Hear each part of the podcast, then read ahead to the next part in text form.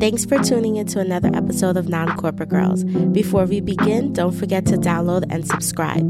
Take it one step further and leave us a review. We'd love to hear your thoughts.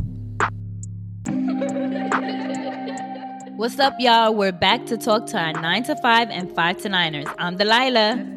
And I'm Ayana. We are the Non Corporate Girls, two girls who have experienced both spaces and understand firsthand the ebbs and flows of marrying our many passions and disrupting the status quo. We do this with our podcast, your go to digital diary filled with content, expert advice, and tangible resources for corporate professionals, entrepreneurs, and the intersection of where they meet.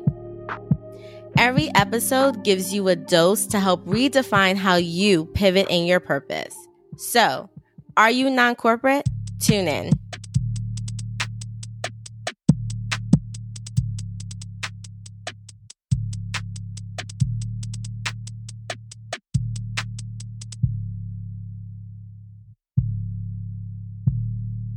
Hey y'all, we're back for another episode of Non Corporate Girls. As always, we're so happy for you to join us. And um, I don't even know, usually I start with a happy Friday, but today is more like a heavy Friday.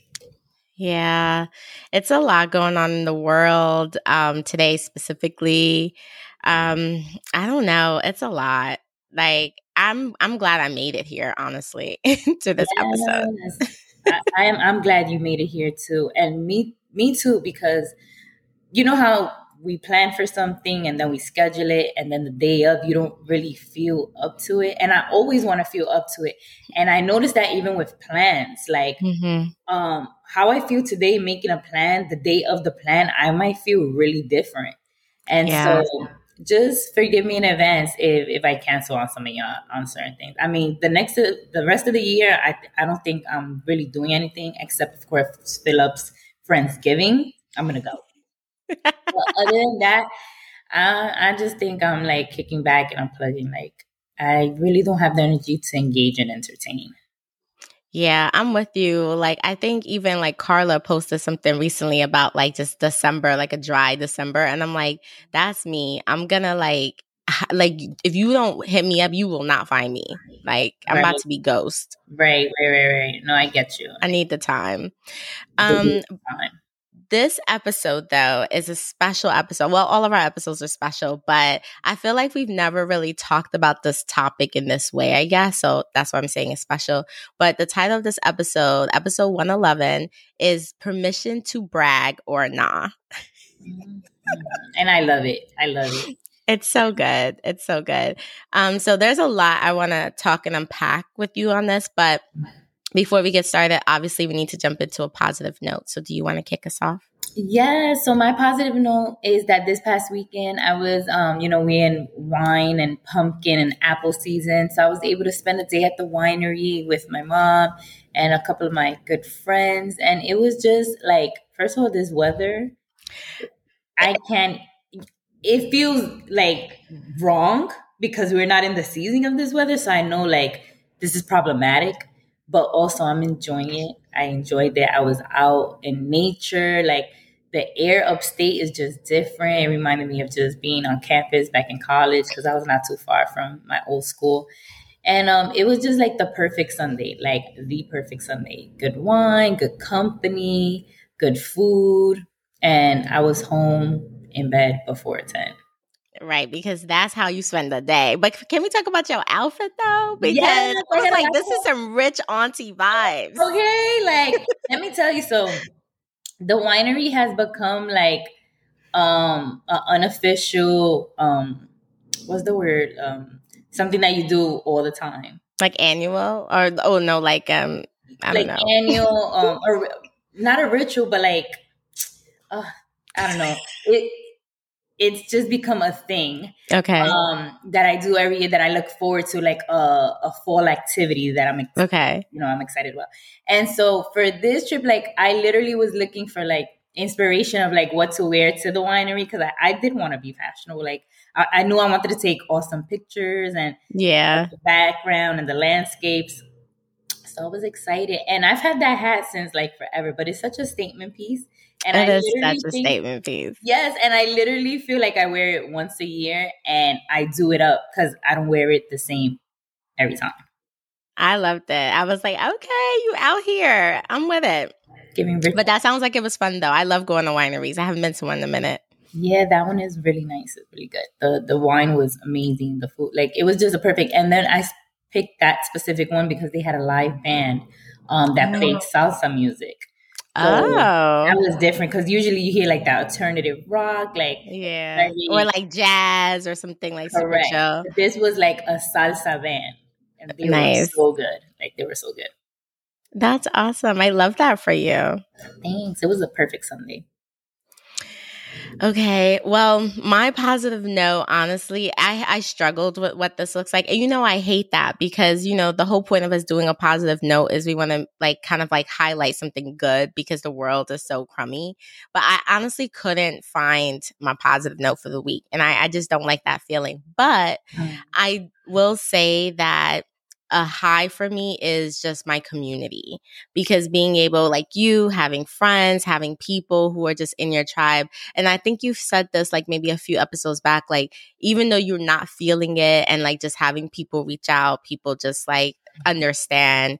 It's just so important. And I, I felt that this week in my low. And so it was really nice. Even if people didn't even know, you know, it's just kind of like, it was just a good feeling. And so it's just a reminder that like your community is so important. And I'm just, a, I'm really appreciative of it. No, yes, we, you know, we stand for you. You are like, like if you're down, is like, what is going on? Cause like you, you help bring us up. So we want you to be always in a good space. And the positive notes are for that type of reflection because every day is not peaches and creams and yeah. and clouds. So it's like almost forces us to dig a little deeper because mm-hmm. there is something to always be like grateful. Whether it's like something so, you know, out there has going to a winery, whatever, or like just something that like you gotta sit with yourself and be like, I I was able to navigate through whatever situation. Facts and made it here. I love that you said that for sure, for sure. Mm-hmm. All right. So switching gears, let's get into a hustler spirit.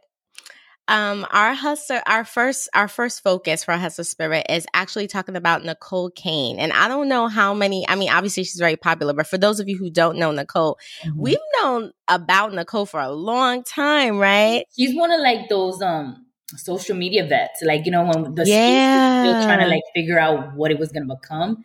Like she yeah. one of those first people like trying to make something out of it. Yeah, it's so crazy. So, like, just a little backstory. Um, Necole Kane used to be like the founder of like Necole Bitchie, right? Like, which was like that mm-hmm. social platform from way back in the day. And then mm-hmm. she pivoted to be XO Necole, which was like a more of an empowerment blog, um, website, really focused on women. Um, and just, it was real positive for a couple of years, just like the intent behind it. Lots of good mm-hmm. stories, articles came out of that. And now mm. she's done another pivot. And me and Delilah literally like a couple of days ago was like, did we know this? Like, did we know she had like pivoted? Yes and no. And I will say for the first pivot from Necole Bitchie to XO Necole, that was an evolving of her as an individual yeah. as well. So I want to highlight that because sometimes, I mean, we know how rebranding goes and how you keep on pivoting. But for her, it was like, I am doing something that no longer serves me. And she let go a big, like, a big following. She huge getting a lot of funding. So like to be able to walk away because you know that no longer is like the path that you're trying to take. I feel um you guys should definitely read about her story because it'll resonate with a lot of people when they think like they need to force themselves to stick with something or stick through something because that's what the people want, but it's not what you want for yourself anymore. Right. And I love that she said she coins herself the queen of career pivots. And like that is so apropos because like every time she pivots, it's like a huge pivot. like right. it's like it's, what? It's like an awakening of a layer of her. Yes. she's like responding to it. That's what I'm saying. With it's like an onion. It definitely is. And you have to choose to want to make take that step because right. not everybody answers to their calling.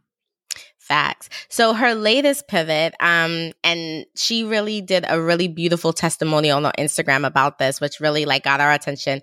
But she is now the founder of Happy Flow, mm-hmm. which is a plant-based period relief brand. And like literally we all could use that. yes, people who have like really tough periods with which I've had when I was younger, they they've gotten a little bit better. Um, but I know several people who suffer from like really intense periods.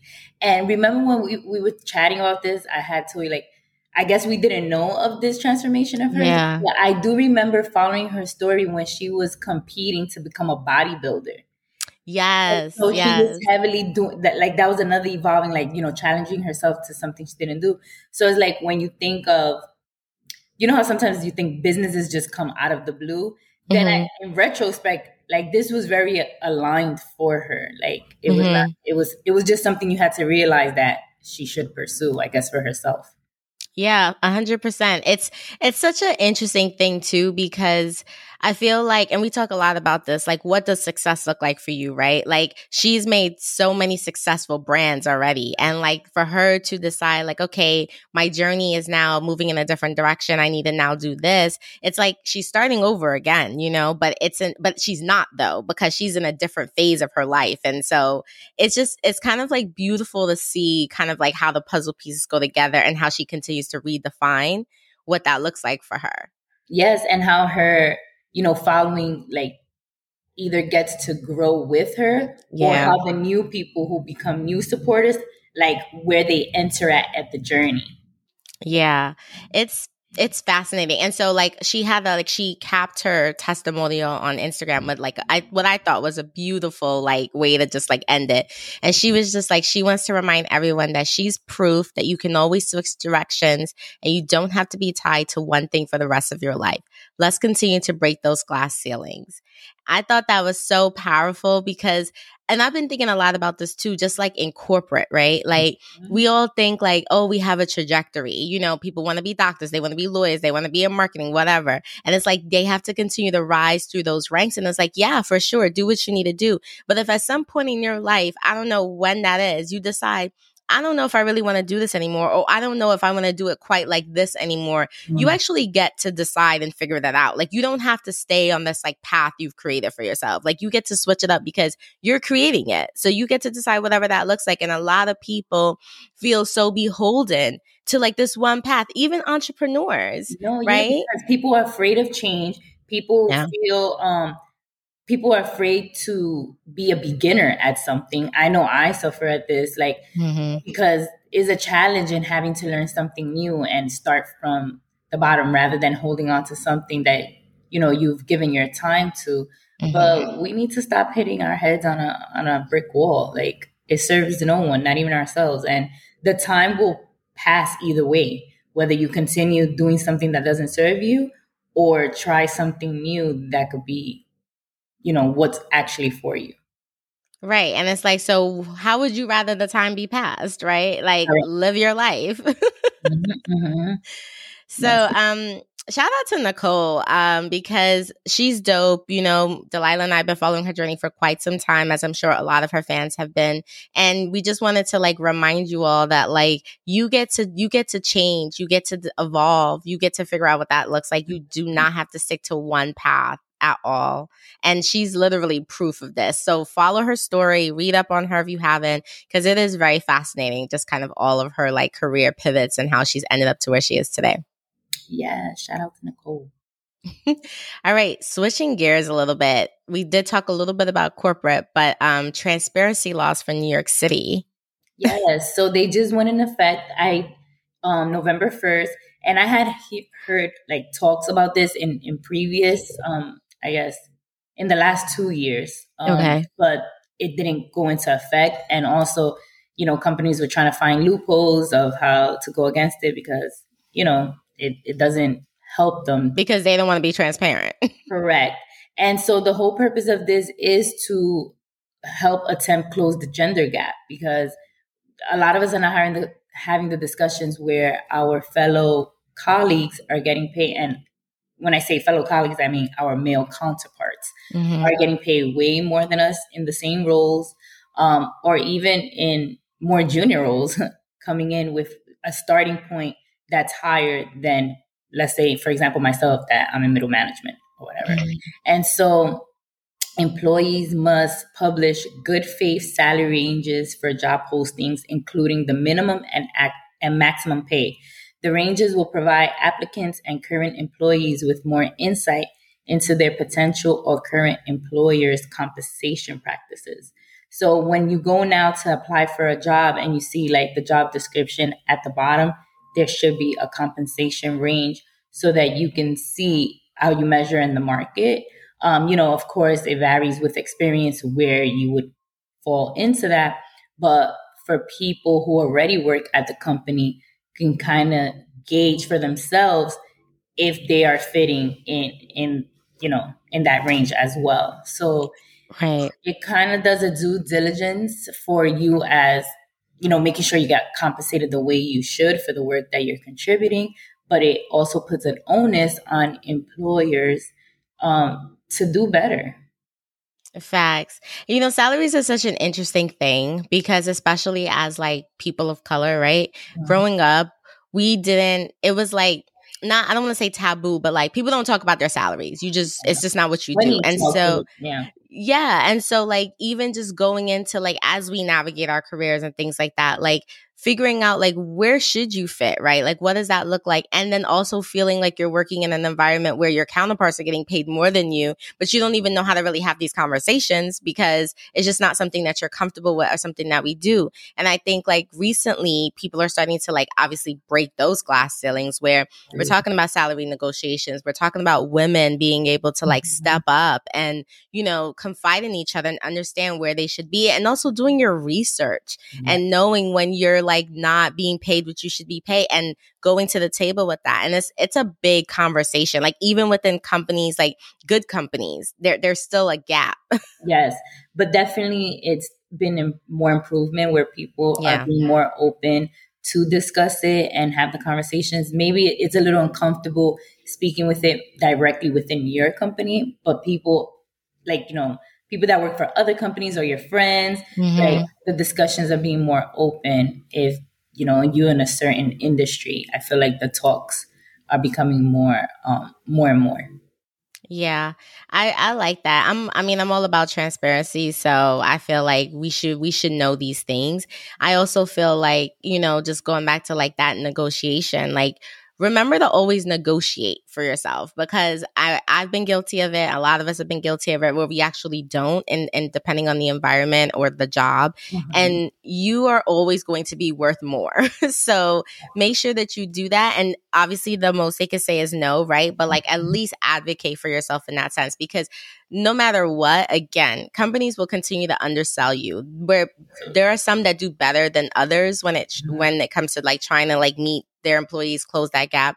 But at the end of the day, it's still a business, right? And so you need to make sure that you're advocating for yourself. Yes, absolutely. And I guess like a good rule of thumb is do not accept the first offer given. I know, guilty. yeah, had it in the past as well. Like, yeah. I I really got confident or even educated enough until my late twenties of like mm. one negotiation, and still it's a practice. It is. You got to exercise. Yeah, you have to exercise. Every situation it doesn't look the same on how. And also be open, which we've said in previous um, podcasts, but I'll repeat it again. Um, negotiations are far beyond monetary salaries. Yeah, it, it's so much you can negotiate literally every term of the contract, whether that's like vacation days, um, maternity and paternity leave, um, a signing on or signing off bonus, equipment, like it, it, goes on and on. But again, what makes sense for the role and what makes sense for the industry. So that's where we say, like, do your research.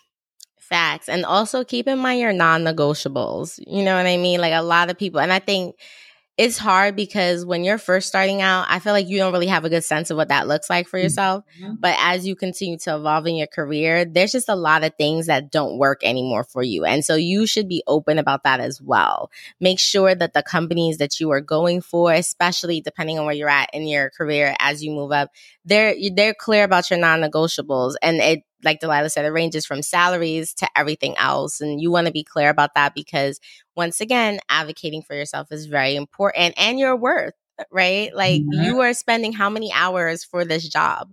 Correct. So make it make it make sense. Yes, and feel more empowered because with the whole shift of working remote, there's mm-hmm. so much more um like flexibility and so we've already shown how we can operate with this level of flexibility. Right. So I think more employers are being more open of what a work situation looks like. Facts. Oh, speaking of employers and work situations, today is today is a rough day. To, yeah, today is intense, and we are not even directly affiliated with Twitter. Um, but we are affiliated in the sense as it pertains to um, the field, the industry, the work that we mm-hmm. do. Um, I could only imagine if I was in my last company and how internally things would be like mayhem in a sense. And the reason mm-hmm. I say that is because, you know, I, I work in social strategy, content strategy, and we work closely with the Twitter platforms. And so the way the relationship correlates with agencies and businesses to Twitter is that our brands are on there. They're mm-hmm. having discussions, there's ad dollars and spend and all of that. So just so that people that are not in the space could kind of understand um, why this is very impactful. And it, it goes even and covers the umbrella of tech in general, because somebody had mentioned when the recession hits, for some reason, tech is one of the first industries to get hit hard. Maybe tech yeah. and finance, I would say for mm-hmm. obvious reasons.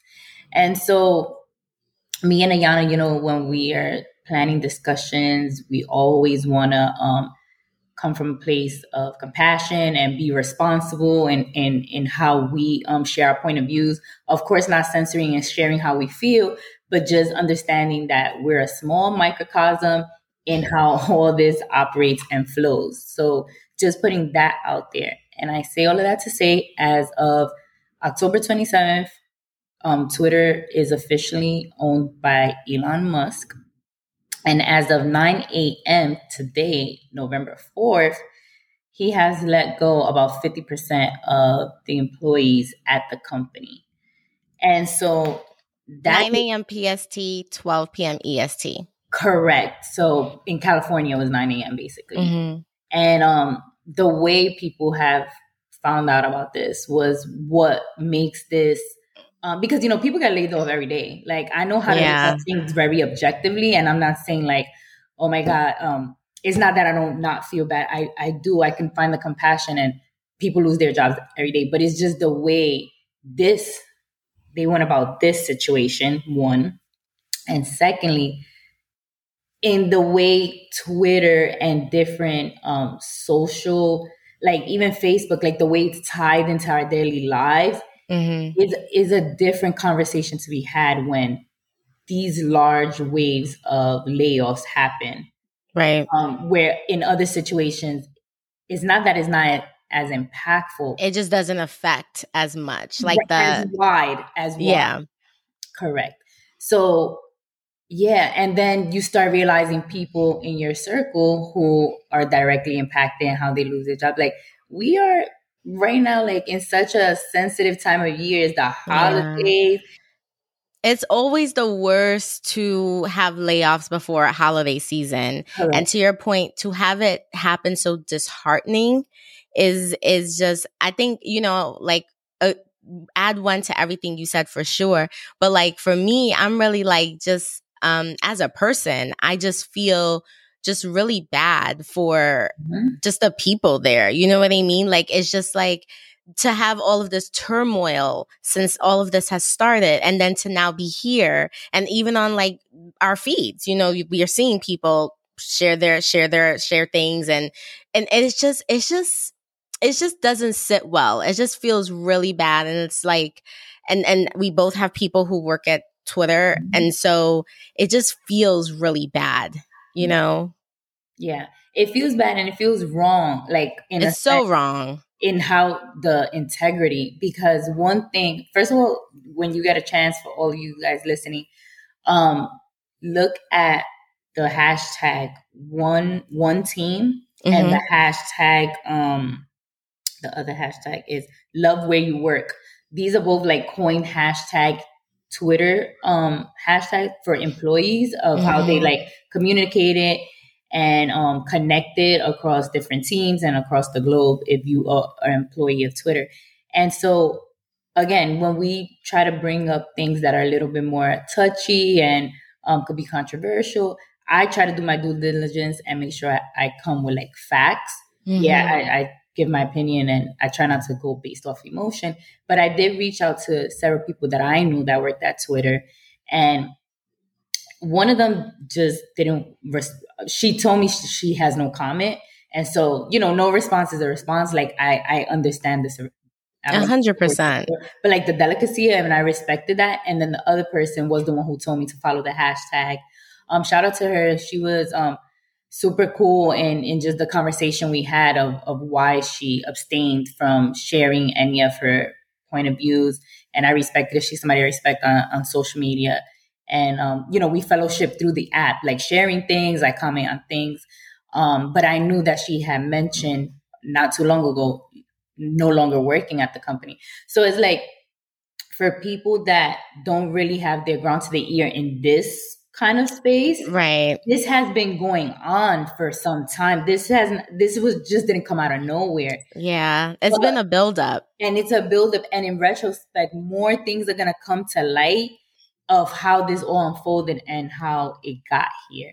Mm-hmm. But I think what it brings me because when you're not at the company and you're outsider looking in, you could just imagine the chaos within of like any day I could lose my job now, or like when would I lose my job, yeah. or I'm not gonna lose that, that anxiety is just it's insane and it's not fair. It's not, and it it just goes to say because when I looked at that hashtag, um, where I love to work. Uh, wait, am I saying it correctly? I'm love where you work. Love where you work one thing I because it, it can be that everybody feels the same way because i just I, I can't bring myself to believe that i i don't even know how to bring to words but it just sounds like anybody would have loved to work that twitter if they had the mm-hmm. chance because the way that everyone in that hashtag has gone so hard for like even defending like just what has been created at twitter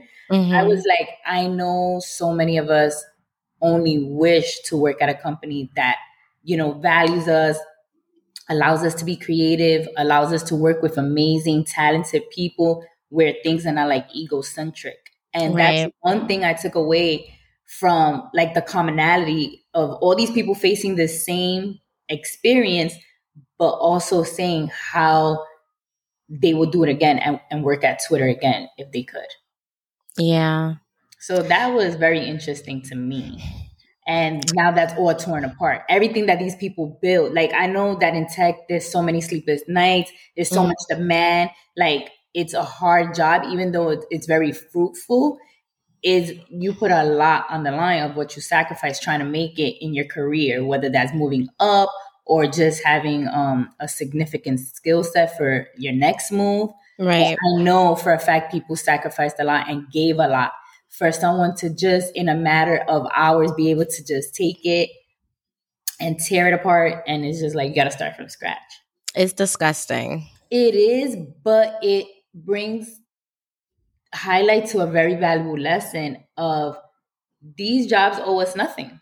And at what to what point are we gonna like I just feel like be proud of the work you did it, it mattered when you did it. Mm-hmm. But we can't get married to these things and think that they're going to exist forever.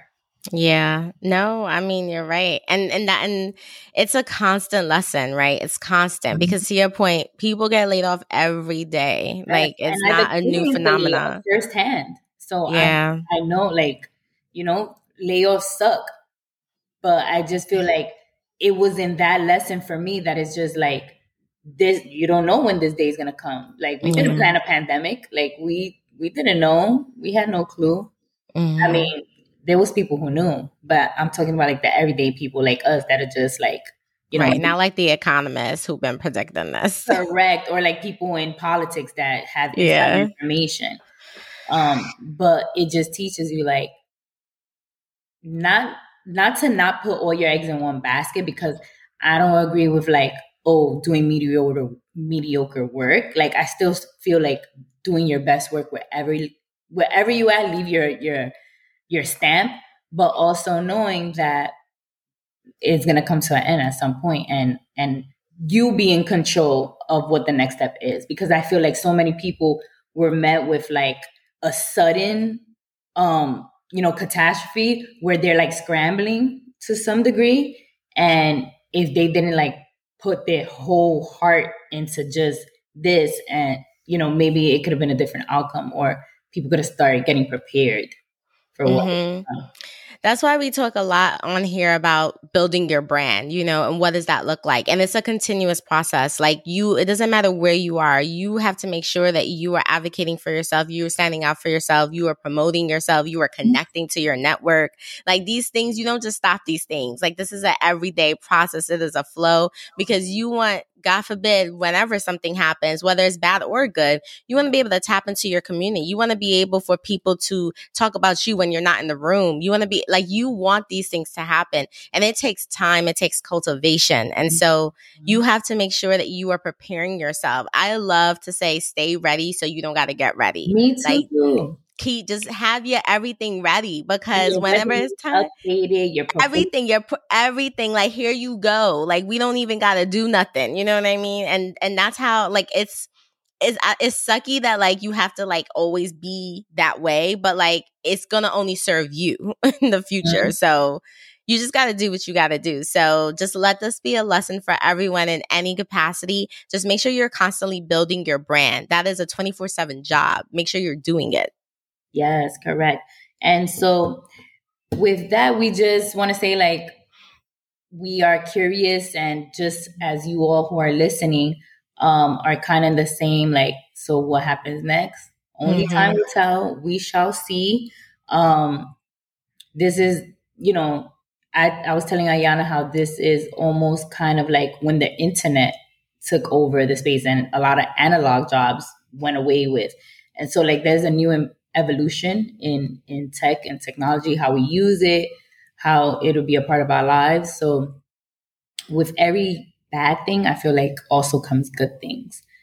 Um, we just got to see where the chips fall with where they may and just sending hugs to all of the people that we know and everyone we don't know at Twitter who's going through a really tough time right now. Mm-hmm. And for anyone who's listening and we're connected to, we are always open and down for like to help you connect with our network, recommendations, whatever you need. So please reach out, reach out to your community because people are here to help you. So you just got to like ask. Yes. And the community is strong because let me tell you, I was looking again, I was in these hashtags heavy just because I'm I feel like I'm very like in the social weeds, but sometimes I'm not in them like like that. So I didn't understand the magnitude until me and Ayana spoke, and we was like, "What are we going to discuss exactly about this?" Mm-hmm. And so mm-hmm. when I started just seeing everyone's point of view and like how people were feeling, like one thing I will say is like the Twitter teams and and departments at Twitter, like they really band together.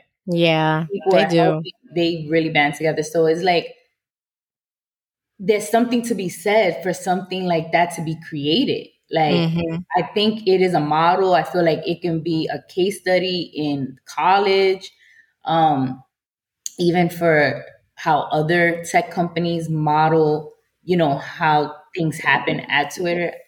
It, it's really interesting because yeah. everyone is speaking on it. So again, I, I don't think everybody is saying something that's not true.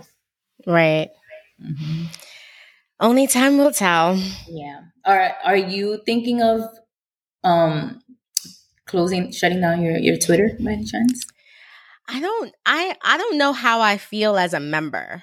Mm. Like I don't know how I feel about that. I think that there's a lot of different things happening. Like when we start talking about everyone having the free speech and there's no control, that's like a, a, whole different layer now, right? And so I don't even know how I feel about that. Right. I mean, I also have my thoughts on, I have my thoughts on a lot of different things and I don't really know how I feel about it. I think I'm just right now just observing mm-hmm. and seeing and seeing what happens. And I'm just focused on like the talent there mm-hmm. and just trying and just like, just as a human, you know, just the inhumane way that this is going down, that doesn't sit well. So like, I don't know. What are you thinking? Um, I think I haven't like thought to do away with it because I feel yeah. like it's gonna still be integral in just how information is shared. Uh-huh. Um, even even before, like, you know how they say um white Twitter, black Twitter, mm-hmm. marketing Twitter, like there's different pockets of Twitter um, where spaces were created for certain subjects. So I still feel like there was um, there's always been negativity on social. It's dependent how, on you how you use it and what you're going to use it for, and how I choose to filter what comes on my feed. Um, I don't know. Yeah, so I don't know to what level I'll I'll still be able to control in that way, or are they going to force right. me to see things I don't want to see? Then again, I have to wait till I cross that bridge. But mm-hmm. as of mm-hmm. right now, I still feel like it's helping me to stay in the know with certain information that I feel like is going to help yeah. me make decisions. it's an observation phase. I'm in an observation phase and just seeing how things. And I haven't been really um adamant on Twitter. Like I, am not there, so mm-hmm. I'm still even noticing what are the changes. Like I don't know what immediately was done away with or what immediately has been implemented or removed. Um, I know a lot of it is probably from the back end that we can't realize, but as yeah. a user, I don't know yeah. how I've been affected just yet. You know, yeah. aside from the free speech and how you can use it, but so yeah, I'm just observing just like you, but I'm not gonna shut down my page just yet. Yeah. All interesting. Mm-hmm. All right. Well, um, that was that was that was a lot on Twitter. Um, we got to take a short break. yeah, we'll be right back. oh my god.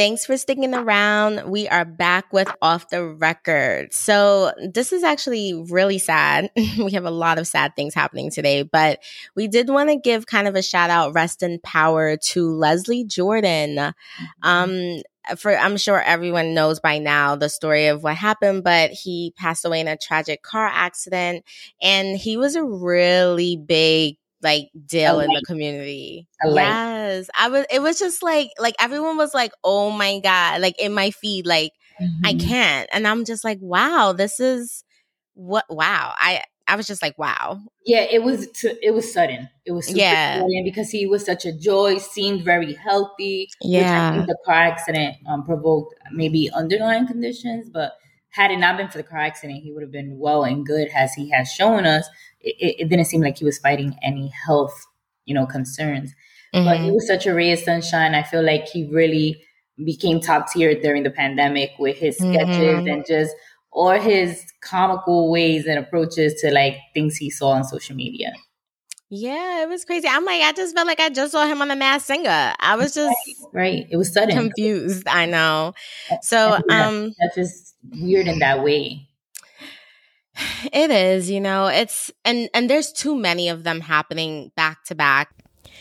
Rest in power to Takeoff. That was also sudden. Sudden and so avoid uh, avoidable.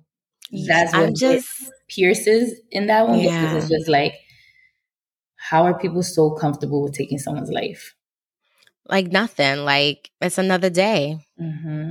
Like we we know that you cannot come back once you're once you're killed once you're de- like you die like yeah. don't come back and so for people to seeing how so many people have lost their lives over the years like for nobody to to take a step back and and hesitate or be like what am i do i don't know what you think in that moment unless you're like you know protecting yourself from some some type of um harm but yeah, it's really sad. It's sad for the hip hop community, for the culture. Yeah. Um, the things that people bring up when it comes to hip hop, like the blame game of whose fault it is. Because I feel like when someone passes away, they, there's always a, a finger to be pointed at because people feel like someone needs to take the blame.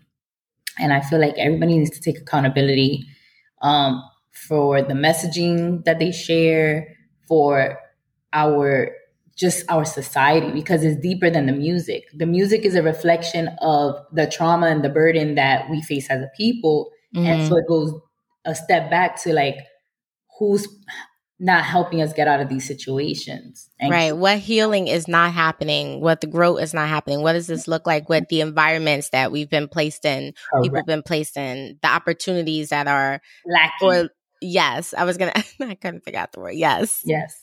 No, I get it. So it's just like when we come from the backgrounds that we come from and have the experience as we, that we have, I feel like for people like me and you, we can definitely look at this situation with like a critical mindset and like critical mm-hmm. thinking and that although there are rappers speaking about you know misogyny and like all these things that are hindering our community like again it goes deeper to the root of the problem which continues to not be addressed and continues to not be resolved. And this is going to continue to happen. Yeah. It's disheartening. It's just, it's sad. Like a life is not cavalier and it just, it's just sad. So these yeah. were two sad things that recently happened. So just we're holding the families in prayer and just everyone because lights that have been taken far too soon, you know? Yes, but hopefully legacies that will continue to live on forever. Right. Speaking of legacies, that was actually a good little transition. Speaking of legacies, um, so Black Panther, I'm so hyped about. Are you gonna go and watch well, it? I already got my ticket. Oh, okay. You're ahead of me. I need to get it. It comes out the 11th, right? Yes, I'm not seeing it in full transparency, I'm not seeing it on the 11th because I actually have to go to a wedding, but I do have my ticket for the weekend of, and uh, you know, I don't do regular movie theaters, so doing an IMAX experience. I have to do my iPic experience. I like I need comfort. Yeah. Bag, have your snacks and your drinks. Exactly. But I'm hype. I'm so hype. And so in that lane, um, you know, Rihanna, she dropped um the sing- a single for the soundtrack, and it was a tribute to Chadwick Boseman, and mm-hmm. it's "Lift Me Up," and it was written by Tems. Such a beautiful. And yeah, right. I mean, I'm not gonna lie. At first, I had to listen to it a few times mm-hmm. To see how I felt about it, but I I love the tribute behind it, and yeah, and like, obviously I love like, Rihanna. Yeah, yeah, you. I for me, it was like because I know it was associated directly to the yeah. movie, it made sense, and so that's how I received it. I think if it was a standalone, it would have took me a little bit of back that like this is the song that she's coming out with from not coming out with music for so long, right? But I think this was um, a great initial like segue back in. It was a solid, it was a solid drop. And um to your point, like I could see this rolling. First of all, like fun fact, I love soundtrack singles. Me too. Me too. I'm a fan of, of soundtrack music, period. Like me right too. Now, um Raising Kanan they are winning in the sound. Such a such a first an insecure soundtrack was always lit. You're but yes, Raising Kanan. yes, really, really good, right? I'm like, I just love musical scores. But um. I like, can see this running job, guys by the way. I know. I know. I could see this like in a credits. Like I could see this as like close out. Like it just if it was so fitting mm-hmm. the song. And so um sh- you know, shout out to everyone who worked on this for such a great collaboration and obviously for a tribute because this is a legacy. Like I mean, I don't think we can never think about Black Panther and not think about the legacy, you know? And the story and like um how proud like young kids and people mm-hmm. of color mm-hmm. just have like come together to celebrate it. It's really a celebration. It's powerful. And even like, and just like the fact that like people wear white to the theater are going to wear white to the theater. It's like there's always something. Yeah, it's just, I don't know. It's such a, yeah, it's such a, it's a movement. Mm-hmm, mm-hmm, it's a mm-hmm. movement. I love it. Um, so speaking of Rihanna, not to keep bringing her up, she just she just happened to be doing a lot of things in a while. like it's just what it is. We got to report on what the people want to know. Okay. Or what? Are you want to know? Okay. so Rihanna, well, you you're gonna watch this too, Delilah, because I told right. last wasn't I didn't I watch one of them at your house? Yes, you was the one who put me onto them because I was late to one and then we caught up and then we watched the other one. So now this is like an annual thing. Yes. So for those of you don't know, Rihanna is dropping Savage Fenty um, show volume four. It drops on Amazon on November 9th. So mm-hmm. everybody tune in. She also just launched activewear for Savage Fenty because she keeps rising. Mm-hmm. And the show is I feel like she always tops her shows, she and so the themes of them, I, I be so obsessed. I'm like, form. It's a, it's a, it's a production. It is a production. And so this year, entertainers include Anitta, Burna Boy, and Maxwell. Like, and then off the freaking shelf. Okay.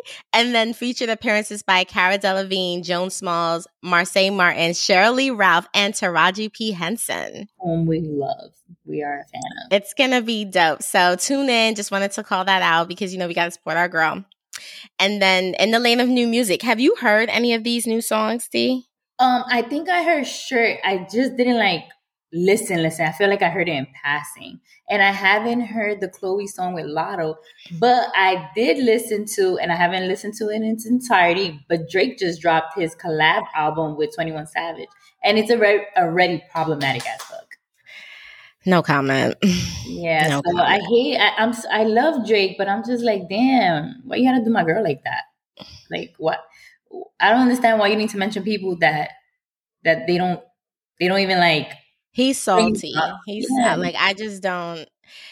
Thought it was kind but, of because two, two, one thing I will always stand ten toes on is that two things can be true at the same time. He was not ten toes. You know, ten toes down. He's whack as fuck for that, but I I love Drake as an artist. Yeah. Um I be having my moments with Drake, but as an artist, like I like his music. Yeah, like for the most part. Like what he stands for, I, I don't be rocking with it because it's just like you don't say much. You're not in the public eye. You don't do interviews. Like we can only go by like the music and how mm-hmm. you present yourself, or or certain um underlying messages that you try to message without overtly stating, right? But we can tell what your stance is, and it be corny. I can't. But in the lane of new music, um, SZA dropped a new single called Shirt, Shirt Off, I think, and then it's off of her upcoming album. And then also Chloe has a new song featuring Latto for the night. I've listened to both. Um, I actually really like Chloe, and so I'm I do I root for her.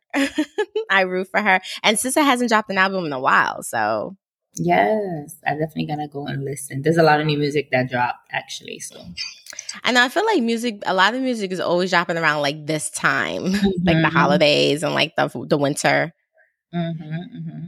All right, so now we got to switch gears into our topic of the moment. It's crazy because we've had mad stuff to talk about, and we actually have not even gotten to like double down on the topic yet. Yes, but here we go. Mm-hmm. So we said at the top of the episode, the name of this episode is Permission to Brag or Not.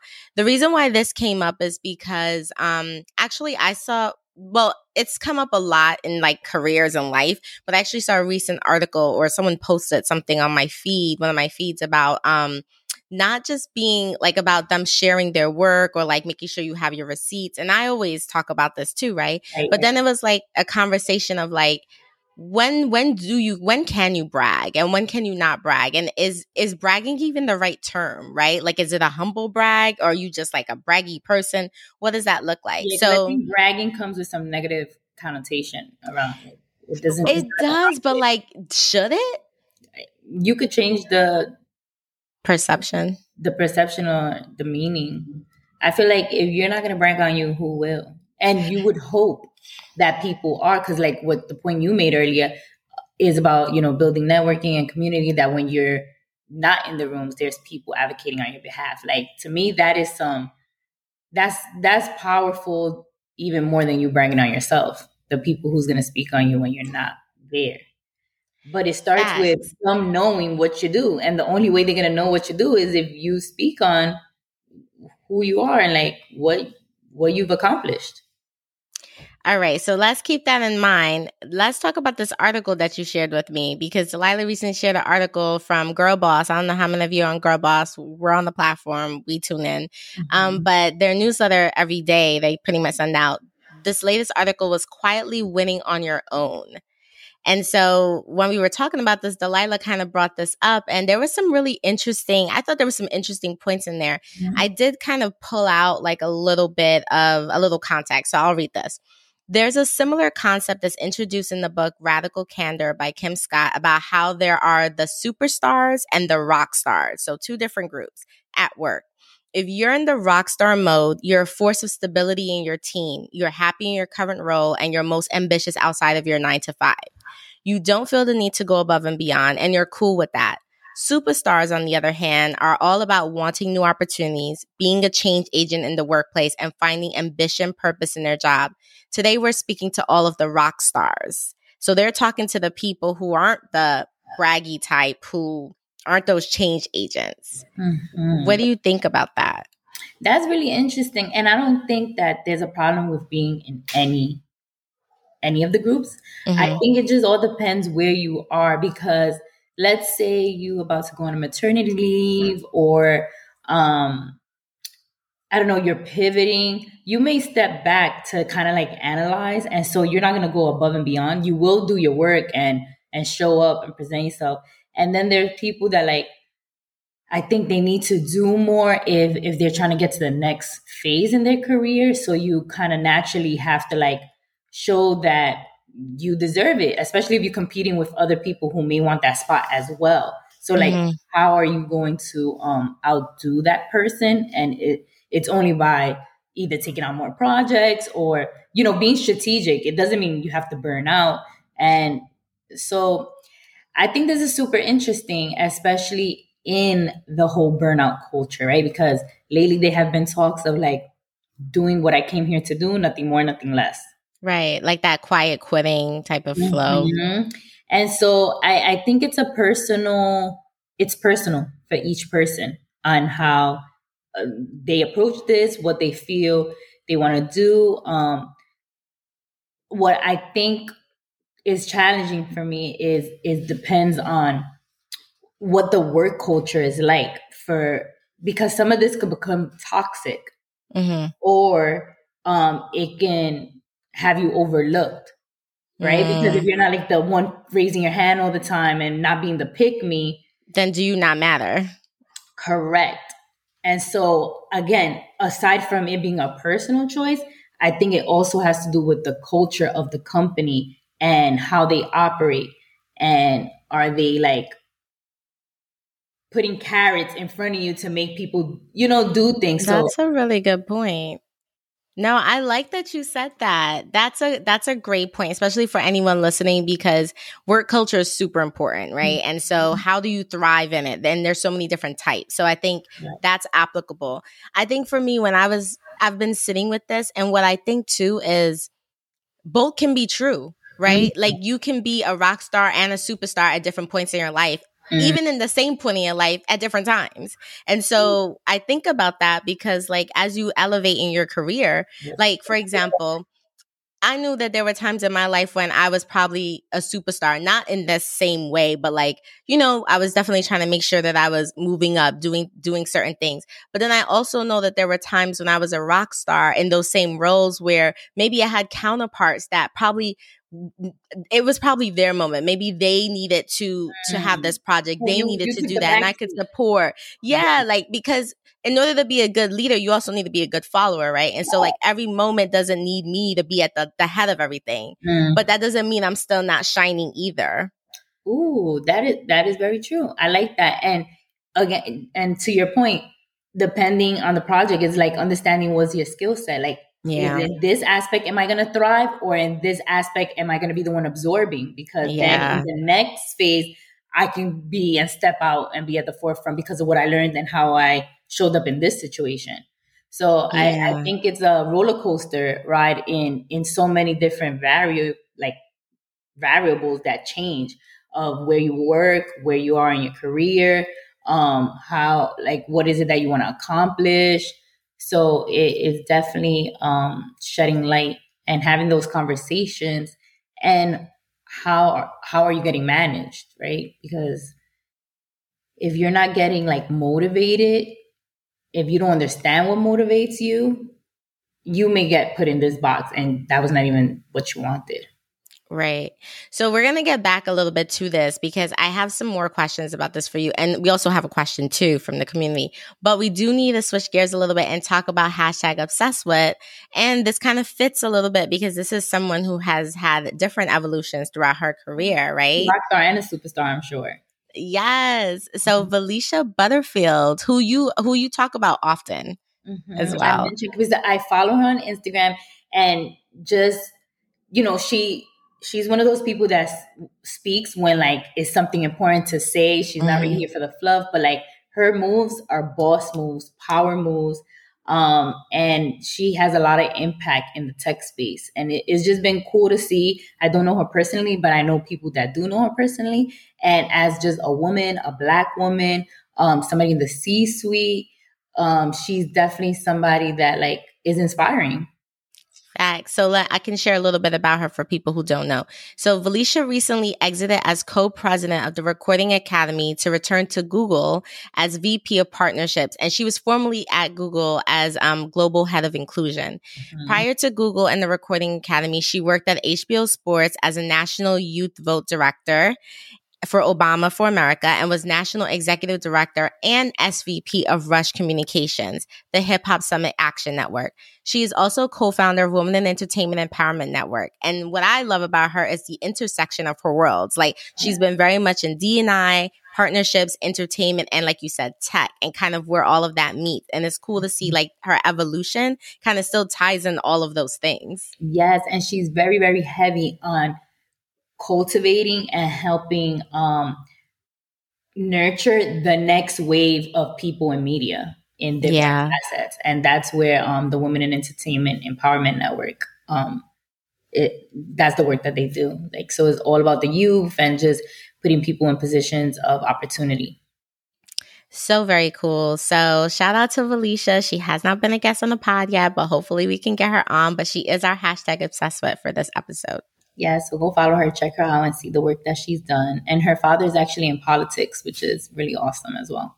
Yeah, I mean, fascinating, like her mm-hmm. world and kind of like that, all the things that she knows and how she mm-hmm. kind of like applies it in her. It's just, she's very cool. She, like Delilah said, she's boss. yeah, she really is. All right. So getting into let's talk about it. Um, we want to talk a little bit more about this topic, but we do have a question from the community, as we like to say. So the question is, Hey MCG, I struggle with self promotion. Oftentimes I forget to promote my work to others and other times I hesitate with fear that I'll come off too boastful. I was wondering if you had any tips on how I can better navigate this in my career and what has your experience been to date? Yes. So it's a loaded question. It is. So my experience is that I learned that when I am trying to, I feel like as we continue having experience and having different jobs, you get better and better at telling your personal narrative mm-hmm. of what you bring to the table, how your skill set applies. And so when it comes to, you know, self promoting, you you definitely need to practice that as a muscle because it really will determine your next opportunity mm-hmm. if you know how to convey it really well to the person that you're telling. So I've learned in jobs, one of the first things I do is when I log into my email, I create a folder and I it's the brag folder. And any email that's sent about work that I've done that was great, anything that I have I've accomplished, um, any win, any um, you know, KPIs, whatever it is that I know that's going to help me to put my story together and help like um strengthen it is going to go in that folder because we don't realize how much we do, especially if you've been in a job three, five years. Like mm-hmm. so much gets brushed under the rug that when it comes time to like you sitting with yourself and reflecting, like what would I, what did I do when I got here? And since then, that um, brag folder is going to help remind you like you are that girl you are that guy you did okay you that person okay? yes i love that you said that because um you know, we all about brag folders here or whatever you want to call it. Brag folders, your receipts, your kudos, whatever, whatever works for you. Your ongoing portfolio. Yes. After every job. Like I agree with you 100%. Um, so I do the same thing at every job as well. Um, what, and whatever form that looks like, but it's really important. I think, um, here's a question for you though. Mm-hmm. When do you think you got comfortable doing that? Like, can you pinpoint a moment or a specific yeah. like level in your it, career? It was more so like at the dawn or at the brink of applying for a new opportunity, mm. a new job, because now you have to update your resume to tailor for this role. And now you're trying to pick and choose what skills and what things you've done that pertain to this role. And sometimes I would find myself stuck. Like, but if I see everything that I did, then it makes it easier to understand what skills are transferable. So it, it became in that process that I really took a like habit to do so. And as I continue doing so, as I apply to opportunities or even in networking and introducing myself and letting people know what I do, it became so much more easier because I these things were a top of mind because I had a place to look at them and and know what I did. It wasn't something that I had to like, oh, I forgot that I even did that. I'm always reminded because it's in this place.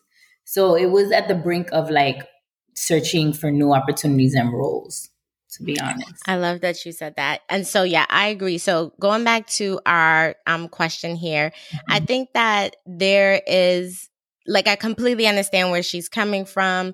Um, I think we've all faced this in different capacities, but to everything you said and just kind of like listening out so she's clear, definitely getting comfortable with your story and who you are and being intentional about that is is number one and important. Like you are the only person that knows all the work that you put in. You're the only person that knows what you do. And so you need to make sure that you're able to tell everyone else that story in whatever way that looks like. Mm-hmm. Now, in terms of telling it, it doesn't always have to be um, a brag moment, right? But you are able to kind of communicate that in different ways. Maybe it is on social media. Maybe you do want to tap into like some type of engagement post or just share mm-hmm. something about what you've done.